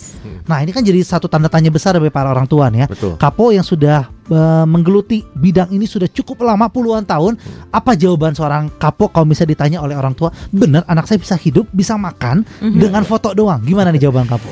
Itu pertanyaan dari orang tua saya juga sebenarnya. Jadi pertama kali saat bilang aku mau serius fotografi itu juga langsung ditolak oleh orang tua sebelumnya. ditolak, ditolak. Oh, Oke. Ditolak. Ya, jadi gini. eh memang jadi eh, orang tua pada dasarnya itu mengasihi anaknya. Betul. Gak pernah berpikir yang jelek lah buat anaknya. Ya jadi itu mungkin pandangan-pandangan lama. Tetapi banyak sekarang juga orang tua yang orang tua yang sudah modern, orang tua yang bisa melihat masa depan di dunia fotografi ini, Mhm. mereka mengizinkan. Tapi nggak banyak memang. Iya. Nah, dunia fotografi sebenarnya sangat-sangat luas. Jadi banyak orang berpikir dunia fotografi cuma jepret-jepret doang jadi tukang foto mah Iya. nggak bisa hidup gitu ya. Dan ternyata kan bisa. Dan saya punya banyak sekali rekan-rekan teman-teman yang ternyata mereka hidupnya luar biasa baik, tercukupi secara luar biasa dari dunia fotografi. Nah, jadi saya yang saya mau saya ajak sama-sama gini. Teman-teman semua yang lagi denger nih, pasti kan suka nonton bioskop. Betul. Ya, jadi usul saya gini, ketika film udah habis, jangan buru-buru keluar. Ya perhatiin dulu yang ada eh, tulisan naik tuh. Ya. Ada cast-nya siapa, ada screenwriter-nya siapa, Yes. ya direkturnya. Selalu di setiap film ada director of photography. Ya. Selalu ada director of photography. Nah, director fotografi ngapain di sebuah film? Mhm. Ya boleh cari di Google lah tugasnya apa. Tapi yang saya tahu itu gajinya aja nggak kaleng-kaleng itu gajinya. Yes, benar Ya, benar. direktur fotografi itu gajinya nggak kaleng-kaleng. Oke. Cuma jadi satu hal yang mau saya titip gini, ketika kita mau belajar fotografi, jangan setengah-setengah. Hmm. Belajarnya jangan nanggung. Nah, jadi kebanyakan orang ketika mereka belajarnya nanggung, Mhm. Ya ini nggak jadi apa-apa. Oke. Nggak jadi apa-apa. Jadi ketika mereka mau belajar, yuk benar-benar belajar dan ambil bidang fotografi yang benar-benar tajam. Misalkan di fashion fotografi lah, Oh. food fotografi lah, atau apa pun. Jadi kalau kita mau general ya bisa. Ya. Tapi kan kalau jadi general kan ya biasa-biasa saja. Tapi Betul. kalau mau tajam, Ya. yuk bener-bener eh, geluti bidang fotografi yang benar-benar dia sukai dan tajam di situ. Oke. Ada satu teman saya di Jakarta, dia eh, memperdalam dunia fotografi mobil. Mhm. Sekarang kan dia kerjanya cuma motret mobil doang. Oke. Wow. Lamborghini, Ferrari, semua dia yang foto. Hmm. Aha. Dan kalau kita pikir ah motret gituan mah paling dibayarnya 4 juta. Oh tanya dia berapa? Kaget-kaget dengarnya juga. Oh, Itu kan dibayar mahal sekali. Oh. Ya, mahal sekali saya dibayarnya. terdiam dan tercengang mendengarnya. Dan- Banyak yang kita nggak tahu ya tentang Iya. itu. Dan luar biasa sebenarnya dunia fotografi itu luar biasa. Cuma jangan jadi biasa-biasa saja. Kita Mhm. harus jadi orang yang luar biasa. Oke. Yang berbeda dari fotografer-fotografer lain. Hmm. Ya, tapi kita jangan mencoba jadi orang lain. Jadilah dirimu sendiri kalau pesan saya. Oke. Jadilah dirimu sendiri, punya style sendiri. Mhm. Gak usah iri dengan orang lain karena setiap orang punya stylenya masing-masing, setiap orang punya berkatnya masing-masing. Mhm. Ya, yang penting kita mau jadi berkat kuncinya itu sih. Oke. Pesan dari saya buat generasi muda saat ini. Dan Gitu. Ternyata yang ditekankan oleh Papot eh, sendiri ya tadi ternyata bahwa foto itu nggak cuma pokoknya semua barang saya foto nggak gitu ya Kapo ya. Ya. Lebih baik kita spesifik ya. Lebih baik spesifik. Bidangnya benar-benar harus spesifik tadi seperti atau makanan ya fokus pada pada makanan Betul, gitu ya. betul. Sebenarnya kalau bidangnya sendiri ada berapa banyak sih Kapo? Banyak sekali, banyak sekali. Saya sebutin semua pun kayaknya nggak bisa. Jadi Aha. misalkan contohnya Haha. yang kita kenal sehari-hari mungkin ada food fotografi, ada Ya. fashion fotografi. Haha. Seben- Ternyata ada lagi yang disebut dengan theatrical fotografi, nature fotografi, wildlife fotografi, baby fotografi dan segala macam banyak sekali lah. Oh, Banyak banyak. Ya contohnya kayak motret baby nih. Banyak orang kan go, oh gampang foto Iya. baby, oh tinggal jepret doang. Yang penting saya punya ilmu fotografi. Tapi ya itu mah gampang. Semua fotografer juga kayaknya bisa sih motret baby. Tapi yang membedakan seorang fotografer baby khusus daripada fotografer yang lain, mereka bisa handle baby. Orang tua bisa per- mempercayakan babynya untuk dihandle oleh oh mereka. iya benar Wow, benar benar. benar. Bagaimana benar, bayi, bayi, bayi yang nangis bisa jadi berhenti sama dia, Iya. Iya, iya. yang tadinya melek bisa jadi tidur sama dia. Iya, Nah iya, skill iya. ini yang harus dipelajari. Oh itu pun diajarkan waktu kita fokusnya ke baby itu. Ya kita belajar Oh. itu. Iya, iya, food iya. fotografi harus belajar tentang bagaimana food styling dan Iya. sebagainya. Hmm. nature fotografi seperti yang tadi saya bilang saya harus mempelajari perbintangan, saya mempelajari iya. geografi. Mm-mm. Nah itu perdalam di bidang masing-masing. Kalau mau semua kan repot. Betul betul betul. Kalau mau semua kan repot. Jadi kita belajar general, basic fotografi kita pelajari. Setelah itu ke advance fotografinya usul saya perdalam di satu titik Wow, dan jadilah profesional di bidang itu. itu ya. Kenapa harus profesional? Karena harus jadi spesifik gitu ya. Tuh. Jangan sampai kayak tadi, kalau Kaju mungkin yang foto anak-anak dari diem jadi nangis kebalik. Analoginya mungkin kayak dokter ya, Kajul ya, Kajul ya. Iya, Aha. Dokter spesialis misalnya, spesialis Ya, apa, spesialis apa. Nah itu, fotografer pun spesialis nanti ada gitu. Ayo, itu aku dia. baru tahu ternyata ya. Rumit Dan ya. hari ini Kaju juga katanya sudah mau membawakan satu materi Iya. yang ini berhubungan dengan satu kata yang sesuai dengan cerita Kapo di hari ini ya. Betul. Itu satu katanya adalah konsisten. Betul, betul, nah, betul. tapi hari ini apa yang mau Kaju sharingkan kepada kita semua? Hmm, sebenarnya waktu itu kita pernah bahas juga ya kayak di bulan lalu sebenarnya ya. Mhm. Tapi memang benar konsisten itu sangat amat dibutuhkan untuk sekarang karena eh konsisten itu adalah kunci keberhasilan. Oke. gitu ya. Kenapa? Karena memang ini sesuatu yang lama untuk kurun waktu yang enggak sebentar gitu. Ada prosesnya, ada waktunya yang kita pakai gitu dan kita harus perhatikan juga apa sih keuntungannya kalau misalnya kita tuh bisa konsisten. Nah, itu yang kadang-kadang kita suka lupakan. Mhm. Kita pengen cuman kayak udah aku butuh tipsnya doang nih. Aku butuh nih kayaknya eh gimana cara-cara tik triknya gitu ya untuk bisa konsisten. Tapi kita lupa apa sih sebenarnya kepentingan untuk kayak muncul Oh ada ya keuntungan dari konsisten itu gitu. Nah yang pertama yang aku mau bahas itu adalah orang tahu apa yang diharapkan dari kita. Kebanyakan kalau zaman sekarang itu ngelihat kayak account IG atau TikTok yang kita punya itu tuh udah pada fokus gitu ya. Jadi nggak main lagi kayak semua yang aku ambil gitu ya. Tapi lebih kepada kefokusan kita. Jadi kalau misalkan nih eh, aku mau belajar fotografi kayak gimana langsung ke IG-nya Papo gitu kan. Atau aku pengen fokus ke announcer. Oh langsung ke IG-nya Kak Jul seperti itu. Jadi semua orang tuh udah tahu kalau misalkan aku ngefollownya Pap Kapo udah tahu nih oh ya ini nih yang aku harapkan dan aku akan follow terus karena mereka ngasih tahu kita informasi-informasi seputar yang kita butuhkan itu manfaat konsisten yang pertama kak sebenarnya Oke, dan ini sebenarnya poinnya eh, mirip sama yang katakan Kapo tadi ya, bahwa zaman sekarang tuh kita harus belajar untuk memiliki spesialisasi. betul tadi betul. analogi dari Kapo yang tadi seperti dokter gitu ya. Mm-mm. Kalau dokter yang spesialisasi yang benar-benar misalnya spesialisasi paru gitu akan lebih dinilai lebih Yes. berharga dan semua orang akan fokus kepada mencari yang satu spesialis Betul. seperti itu ya. Mm-mm. Itu manfaat pertama Kak Jo Betul. ya. Wow. Yang kedua nih, karena sebenarnya kalau misalnya kita udah tahu spesialis kita, itu benar-benar akan ditujukan. Harapannya adalah saat kita ke spesialis paru-paru ya, kita akan dibenarkan paru-parunya gitu ya. Mhm. Gitu. Jadi ya pasti akan ada kualitasnya tinggi. Yang kedua ya itu, kita akan memberikan hasil yang berkualitas tinggi. Berbeda kalau misalkan kita fokusnya ke general. Mungkin kalau misalnya orang tua zaman dulu nih, yang aku tahu gitu ya, papi mami aku tuh harus bisa segala macam gitu kan. Ini bisa, itu bisa, ini bisa karena kalau misalnya orang lain tuh akan memberikan kayak apa ya? Hmm, pekerjaan bidangnya tuh lebih banyak. Tapi untuk zaman sekarang itu sangat amat berbeda gitu. Karena kita membutuhkan spesifikasi.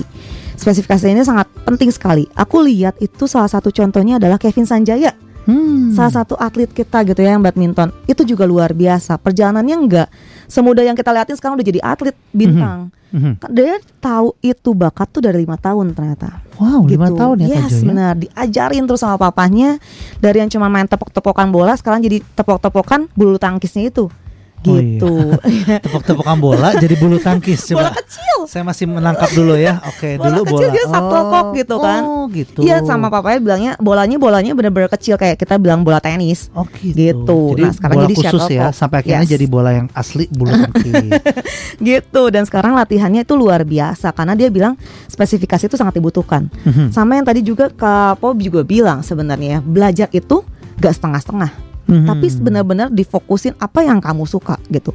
Zaman sekarang tuh membutuhkan seperti itu. Kalau misalkan kita sukanya sama seni pelukis ya kita benar-benar terjun di dalamnya kita cari tahu benar-benar di dalamnya seperti apa dan gali terus gitu. Jangan sampai kita fokusnya nih sebenarnya ke lukis. Eh tapi nanti pindah lagi pindah lagi pindah lagi gitu. Dan itu yang akan membuat kita sebenarnya kebingungan. Apa sih spesialis aku?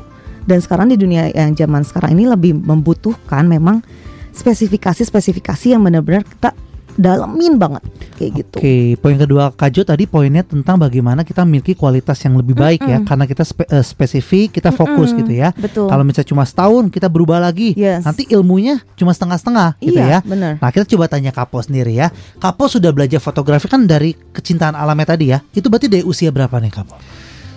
Saya belajar fotografinya sendiri saya sejak SMA sebenarnya. SMA ya. Hmm. Walaupun sebelumnya saya sudah seneng, cuma saya nggak dapat fasilitas. Nah, jadi saya nabung-nabung tadi belajar untuk punya kamera sendiri, Aha. baru bisa dapetin SMA. SMA ya. Mm, betul. Dari SMA. Berarti kalau boleh tahu nih Kapo ya, perjalanan fotografinya nih kalau terhitung sudah berapa lama nih Kapo? Lama banget. Sampai sulit dihitung ya. Tahun 92 sampai sekarang lah 30 tahunan nih berarti ya? Wow, Waduh. 30 tahun. Hmm, 30 tahunan ya. Itulah hasilnya. Jadi kalau bila orang nanya, "Kok Kapo fotonya bagus ya?" Ya, caranya harus bergelut 30 tahun dulu ya Kapo ya. 30 tahun. Itu. Sempat terpikir nggak Kapo Wow. untuk akhirnya aduh kayaknya aku cari dunia lain deh, nggak fotografi. Sempat kepikiran di tengah-tengah perjalanan sempat kepikiran karena kenapa? Karena banyak tantangan. Mhm. Ya di tengah-tengah banyak tantangan. Tapi saya eh ada beberapa teman-teman saya yang jadi mentor. Oke. Ya saya pun eh, tidak lepas dari pertolongan teman-teman saya yang mentoring saya. Mhm. Mereka selalu ngingetin, udah terus belajar terus. Walaupun tantangan memang banyak, tapi kamu harus terus konsisten. Dia selalu ngomong gitu, konsisten. Terus, maupun memang banyak sekali tantangan yang dihadapi, tapi ketika kita lari pindah-pindah itu Mhm. karena kita nggak konsisten itu nggak akan membuat kita semakin dalam. Hmm. Kita Iya, start iya. over, kita start over lagi. Iya, betul. Sedangkan banyak orang yang benar-benar berhasil itu semuanya dari konsistensi. Mhm. Ya Yes. ketika kita benar-benar mau konsisten di satu titik, ketika ada tantangan kita solve tantangan itu kita hadapi bukan lari ya, kita Mhm. menghadapi tantangan itu dan membereskannya. Nah di situlah kita mendapat- mendapatkan sesuatu kemenangan, Yes. kita berhasil. Dan kalau kita ketemu problem ya bersyukur. Kalau kita nggak ketemu problem dalam kehidupan itu artinya kita sudah berakhir. Tapi kalau kita ketemu problem bersyukurlah karena akhirnya kita next level di level Iya. yang baru kan tantangannya baru. Betul. Ya tapi kalau kita nggak dapat tantangan baru jangan-jangan kita diam di level yang sama. Wah, itu dia hati-hati ya. Iya, betul. Itu membuktikan masalah tuh hadir, kita hidup. betul betul Kak. Kalau kita udah nggak ada masalah lagi, jangan-jangan kita udah nggak hidup, kita udah stuck aja di sana bahaya justru Iya. ya. Oke, Iya, poin betul. apa ya Kak Jo yang bisa Kak Jo sharingkan buat kita masih tentang Oke. seputar manfaat ya, memiliki konsistensi. Oke, yang ketiga yaitu adalah mendapatkan kepercayaan dari orang lain. Hmm. Ini kelihatan banget ya kalau misalkan kita udah diberikan eh, kepercayaan itu seperti punya pengalaman-pengalaman terus kan. Kalau misalkan tadi Kapo bilang 30 tahun pengalaman di bidang fotografi akan berbeda sama orang yang satu tahun menggelutinya gitu. Karena dia punya pengalaman-pengalaman sebelumnya yang luar biasa. Mhm. tadi udah di alam gitu kan. Terus tadi juga di foto mercusuar. Belum lagi nanti harus naik ke gunung dan segala macam gitu. Sedangkan kita yang baru setahun nginjak eh, bidang itu kayak oh segini tuh udah yang wow banget. Tapi untuk orang-orang yang udah lama berkecimpung itu kayak ayo masih yuk ayo ayo masih terus nih pengalamannya terus tambah-tambah. Nah itulah yang menambahkan kepercayaan kita untuk di bidang itu gitu sih. Jadi orang-orang lain tuh pada nyarinya kalau misalkan mau foto tentang makanan sekarang ke kapo. Atau kalau misalkan sekarang mau foto tentang alam ke kapo lagi gitu kan. Karena udah tahu gitu. Pengalaman di situnya udah lama gitu. Berbeda sama orang-orang yang mungkin pengalamannya baru menggeluti aku satu tahun nih baru di alam udah dapat apa aja gitu ya. Kayak gitu sih kak sebenarnya. Dan kalau misalkan teman-teman mungkin kayak orang yang spesialisnya nih udah kayak eh bener-bener lama dia tuh pengalamannya udah kayak bernafas saat jepret tuh kayak tek tek tek, tek, udah selesai gitu ya. Kayaknya udah yang nggak usah mikir lagi gitu. Udah enak banget ngelakuin hal seperti itu. Kayak gitu sih. Kalau misalnya dari Kapo sendiri pengalamannya memang seperti itu kah? Atau masih kayak hmm, kayaknya kita harus cari dulu nih angle-nya yang gimana? Atau kayak udah yang udah aja langsung sejalannya sejalannya. Nah gini, eh banyak orang berpikir wah kalau misalkan sudah sering itu jadi gampang ya jadi cepat. Wah kayaknya udah nggak mikir. Nggak juga sih mikir. Cuma karena memang dari pengalaman Mm-mm. kita mer- berpikir dan kita eh, ngambil sesuatu itu foto itu Mm. jauh lebih cepat dari yang belum pengalaman. yes Karena dari pengalaman, karena kita sudah terbiasa. Jadi basically kalau kita sudah terbiasa ya otomatis kita jadi lebih cepat. Mm-mm. Otomatis loh. Sekarang kayak misalkannya Mm-mm. Contoh yang tadi saya bilang dokter pemula lah. Saya juga punya teman-teman yang dokter. Dokter yang pemula itu dia kalau ngedetek penyakit pasien pasti lama. yes Tapi kadang-kadang ada dokter yang sudah cukup tua umurnya dan pengalamannya luar biasa. Kadang-kadang pasien itu seperti ke dokter seperti nggak diobatin. Dokter cuma Yes. tek tek beres gitu. Mm-mm. Tapi sembuh. Nah, posisinya gitu tapi sembuh.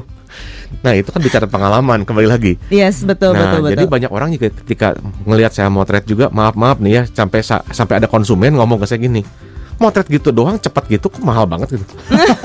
Dia nggak tahu. Misalkan cuma cuma cuma senyum senyum. Jadi maksudnya eh cobain aja motret Yes. sendiri. Betul. Mau diulik-ulik sampai seharian juga gak jadi-jadi gitu. Benar, aku juga sama loh. Kalau misalkan foto orang lihat kan kalau di TikTok tuh yang kayak air jatuh itu sangat bagus gitu ya. Hmm. Lah kita foto sendiri mah jelek banget perasaan. Mungkin itu ya karena pengalaman yang dimiliki oleh Kapo gitu ya. Kapo cuma butuh waktu 10 menit misalnya untuk Iya. Yes. foto seperti itu Ya. gitu. Tapi misalnya coba aja orang lain, mungkin butuh sejam dua jam untuk sama Hmm. seperti Kapo gitu ya. Tapi itu Kapo lakukan karena apa 10 menit. Jadi kalau orang tanya tadi, kenapa bayarnya mahal? Bayarnya bukan cuma karena fotonya, Yes. pengalamannya Betul, gitu ya dan lain-lain itu jadi biaya tersendiri sekarang untuk biaya Kapo sendiri itu Kak Jo ya. Betul. Wow, luar biasa. Apalagi Kak Jo masih bisa Kak Jo sharingkan buat kita semua Yang terakhir sebenarnya manfaatnya nih dapat menjual bakat dengan nilai yang lebih tinggi yang tadi kita bahas sebenarnya. Oh. Saat kita punya pengalaman yang luar biasa, kita tidak hanya menjual jasa atau misalkan barang yang itu-itu aja, tapi pengalaman di dalamnya gitu. Mhm. Kebayangkan kalau misalkan kita pergi ke dokter yang dokter anak aja, Iya. kita pasti mencari yang benar-benar. Apalagi namanya anak kan nggak main-main gitu ya kak ya. Kita benar-benar minta tolong kayak, oh ini pengalamannya udah 10 tahun, atau ini pengalamannya udah 20 tahun gitu ya. Itu pasti yang dicari dan penuh banget pasti sama anak-anak yang luar biasa sama daripada yang baru ini baru lulus atau setahun baru praktek kayak gitu kak sebenarnya. Oke, jadi ini empat poin yang Kak Jo sharingkan hari ini ya. Ini berbicara bagaimana manfaat kita memiliki namanya Yes, konsistensi betul. ya. Dan sebenarnya ini sudah tercermin semua dari Kapo ya, sebenarnya Kapo ya. Iya Dari. Kapo sudah bercerita semua dan empat ini terangkum semua dalam poin yang di-sharingkan oleh Kapo dan juga Kak Jo di hari ini ya. Tapi untuk eh, poin konsisten ini sendiri Kapo ya, mungkin Kapo mau sharingkan pada anak muda yang mendengarkan juga karena ini menjadi satu hal yang banyak kita omongin tapi sulit dilakukan nih Kapo Yes, ya betul. konsisten ini karena anak muda sekarang mudah melihat segala hal. Mhm. Kalau lihat yang youtuber ini lakuin ini, kayaknya aku mau jadi ini deh. Tiba-tiba datang yang lagi, wah aku pengen nyobain ini deh. Nah gimana caranya seorang kapo yang sudah konsisten 30 tahun lebih Hmm. Yes. di berkecimpung di dunia fotografi juga bisa menularkan ilmu konsistennya kepada anak muda dari zaman sekarang kapo. Ya terima kasih Kak Jul. Sebenarnya untuk yang konsisten ini kalau kita lihat saya mah hanya sebagian kecil lah. Banyak orang-orang yang sudah luar biasa mereka semuanya konsisten. Konsisten itu bicara tentang waktu. Yes. Ya, jadi ujiannya itu waktu. Jadi nggak bisa kita ngomong konsisten, tapi ternyata kita baru bentar udah pindah, udah ganti. Semua bicara waktu. Mhm. Jadi untuk bisa konsisten ya ujiannya waktu. Ujiannya adalah kesabaran. Nah, jadi pesan saya untuk para anak-anak muda, yuk kalau kalian semuanya mau konsisten, Mhm. bertahanlah. Jadi waktu yang membuktikan, nggak bisa dengan cara cepat. Iya betul. Ya, jadi walaupun saya tahu anak-anak muda itu sangat cepat, tapi untuk konsisten itu nggak ada cara cepat, Hmm. nggak ada. Jadi semuanya harus mau melewati proses. Oke. Kuncinya adalah proses. Orang yang mau setia dalam proses itu dia akan mendapatkan hasil yang baik. Jangan fokus sama hasil akhir. Yes. Jangan mengabaikan proses, itu pesan saya. Teruslah berproses, fokus dengan proses, beresin semua. Ujung-ujungnya hasilnya pasti baik. Oke. Itu. Jadi jangan kejar hasil. Betul. Ya, betul. yang dikejar itu prosesnya. Sama pesan saya buat anak muda satu gini, jangan kejar kekayaan, Yes. jangan kejar kemuliaan, jangan kejar pujian, jangan kejar yang namanya kehormatan, jangan. Karena semuanya itu adalah dipercayakan, bukan untuk dikejar. Yes. Ya bukan artinya ketika kita kejar itu nggak bisa dapat. Oh bisa, tapi itu akan meruntuhkan kalian. Justru ketika itu dipercayakan, ini menjadi hal yang luar biasa. Mhm. Ya, jadi itu sesuatu yang mesti kita lakukan adalah eh, kejarlah kebaikan, kejarlah kekudusan, kejarlah karakter-karakter yang Yesus tawarkan. Itu yang kita kejar. Mhm. Maka semuanya itu kan dipercayakan. Yesus bilang semua itu kan kutambahkan kepadamu loh. Iya. Ya, Hmm. carilah dahulu kerajaan Allah. Semua itu kan kutambahkan kepadamu. Itu bicara tentang kepercayaan. Hmm. Lakukan apa yang Tuhan perintahkan. Mhm. Lakukan itu semua dan semuanya itu kan dipercayakan. Apa yang Tuhan percayakan orang nggak bisa ambil. Mhm. Iya betul. Itu sih pesan saya buat anak-anak muda. Wow, itu dia ya. Semoga hari ini anak muda dapat pencerahan baru di Yes. hari ini juga gitu ya. Diingatkan oleh orang yang sudah mempraktekkan konsistensi gitu ya. Betul. Kalau misalnya Kak Jo bilang "E, konsisten dong, pada baru mulai fotografi, kayaknya orang nggak bisa percaya gitu ya. Tapi sekarang yang berbicara, yang mengingatkan kita tentang konsisten ini sudah menjalaninya 30 tahun bukan hal yang mudah gitu ya. Ya. Betul. Sempat juga tadi kata Kapo mau menyerah ya Kapo ya. Hmm. Dari 30 tahun mau berhenti aja pasti ada bosannya juga gitu ya. Benar. Jenuh, jenuh gitu. Jenuh iya ya? kan jenuh banget ya nah, pasti. tips dari Kapo sendiri kalau misalnya jenuh itu hadir gimana nih Kapo? Semua orang juga pasti pernah jenuh. Ya. Mm. Ya coba yang baru nggak apa-apa. Mhm. It's okay. Hmm. Tapi tetap jaga konsisten. Oke. Ya coba satu yang baru refreshing is okay lah. Kita belajar satu yang baru oke. Mhm. Iya. Tapi tetap konsisten di satu hal. Ya contohnya sekarang saya juga kan bergelut di bidang makanan. Betul. Mm-mm. Ya bukan artinya saya tidak konsisten di bidang fotografi. Fotografi tetap saya geluti. Tapi saya coba yang baru untuk menjaga kejenuhan saya juga. Oke. Ya dan saya belajar sesuatu yang baru kan hal yang oke banget untuk setiap generasi muda. Anda pun boleh mencoba hal yang baru. Yes. Mhm. Ya saya start dari nol lagi, belajar lagi. Nah di sini saya konsisten lagi. Iya, iya. gitu iya. karena di satu titik saya sudah belajar konsisten kita tinggal nyoba yang baru konsisten lagi di satu titik Hmm. jadi kebanyakan orang sih eh, belum konsisten di satu bidang dia udah terlalu cepat beralih ini yang Hmm. menjadi kesulitan banyak anak-anak muda saat ini Oke. Iya, betul, betul, betul. Tapi kalau kita mau belajar menambah hal yang baru nggak masalah, tapi Oh, jangan masalah. sampai melupakan yang sebelumnya gitu ya, Kapo ya. betul Itu poin yang penting yang Soalnya Kapo tuh kan senangnya fotoin alam kak. Ya. Kebayang kan waktu ppkm kemarin nggak bisa ke mana-mana. Nah, gelok gelok Iya kan? Di lock semuanya nggak bisa. cuma fotoin video ngapain ya? Karena alamnya cuma bisa dalam bentuk rumah gitu iya ya. bener itu. Kalau Kak Jo sendiri punya closing statement kah untuk eh, materi kita atau pembicaraan kita di hari ini? Aku Kak? tadi ngambil dari Kapo ini luar biasa sih. Jangan jadi yang biasa-biasa aja, tapi harus jadi yang luar biasa. Itu sih. Wow. Keren. Itu ya Mm-mm. yang bisa didapat oleh Kajo di hari ini Yes. dan berharap juga Kajul berharap semua yang mendengarkan juga bisa terberkati gitu ya. Mm-mm. Bisa belajar untuk oke deh, aku akan coba untuk konsisten. Kalau hari ini hasil yang aku dapat belum maksimal, kata Kapo aku nggak akan mengejar hasil, Yes. tapi aku akan menikmati dulu prosesnya, hasil akan mengikuti ya. ya. Betul. Wow, terima kasih Sobat Maestro ya sudah mengangkat obrolan kita di pagi hari ini dan mohon maaf kalau ada salah-salah kata, tapi karena memang setiap narasumber kita ini luar biasa, waktu berjalan dengan luar biasa cepat juga, Oke. gitu ya. Sudah tidak terasa kita sudah sampai di penghujung rangkaian acara kita ya. Tapi nggak usah khawatir, kita akan bertemu lagi di minggu depan, pastinya dengan narasumber yang berbeda yang menginspirasi kita dengan bidang-bidang yang lain juga dan berharap acara ini bisa terus memberkati seluruh sobat maestro. Amin. Kita akan pamitan dan menutup rangkaian acara kita. Kapo akan menutup rangkaian acara kita di hari ini ya. Silakan Kapo. dari Graha Maestro Jalan Kaca Piring 12 Bandung saya Kapo Kak Jul Kak Jo dan operator Vincent sekecil apa pun kebaikan tak akan pernah sia-sia kebaikan akan berbalas kebaikan Tuhan memberkati Tuhan memberkati. Bye bye.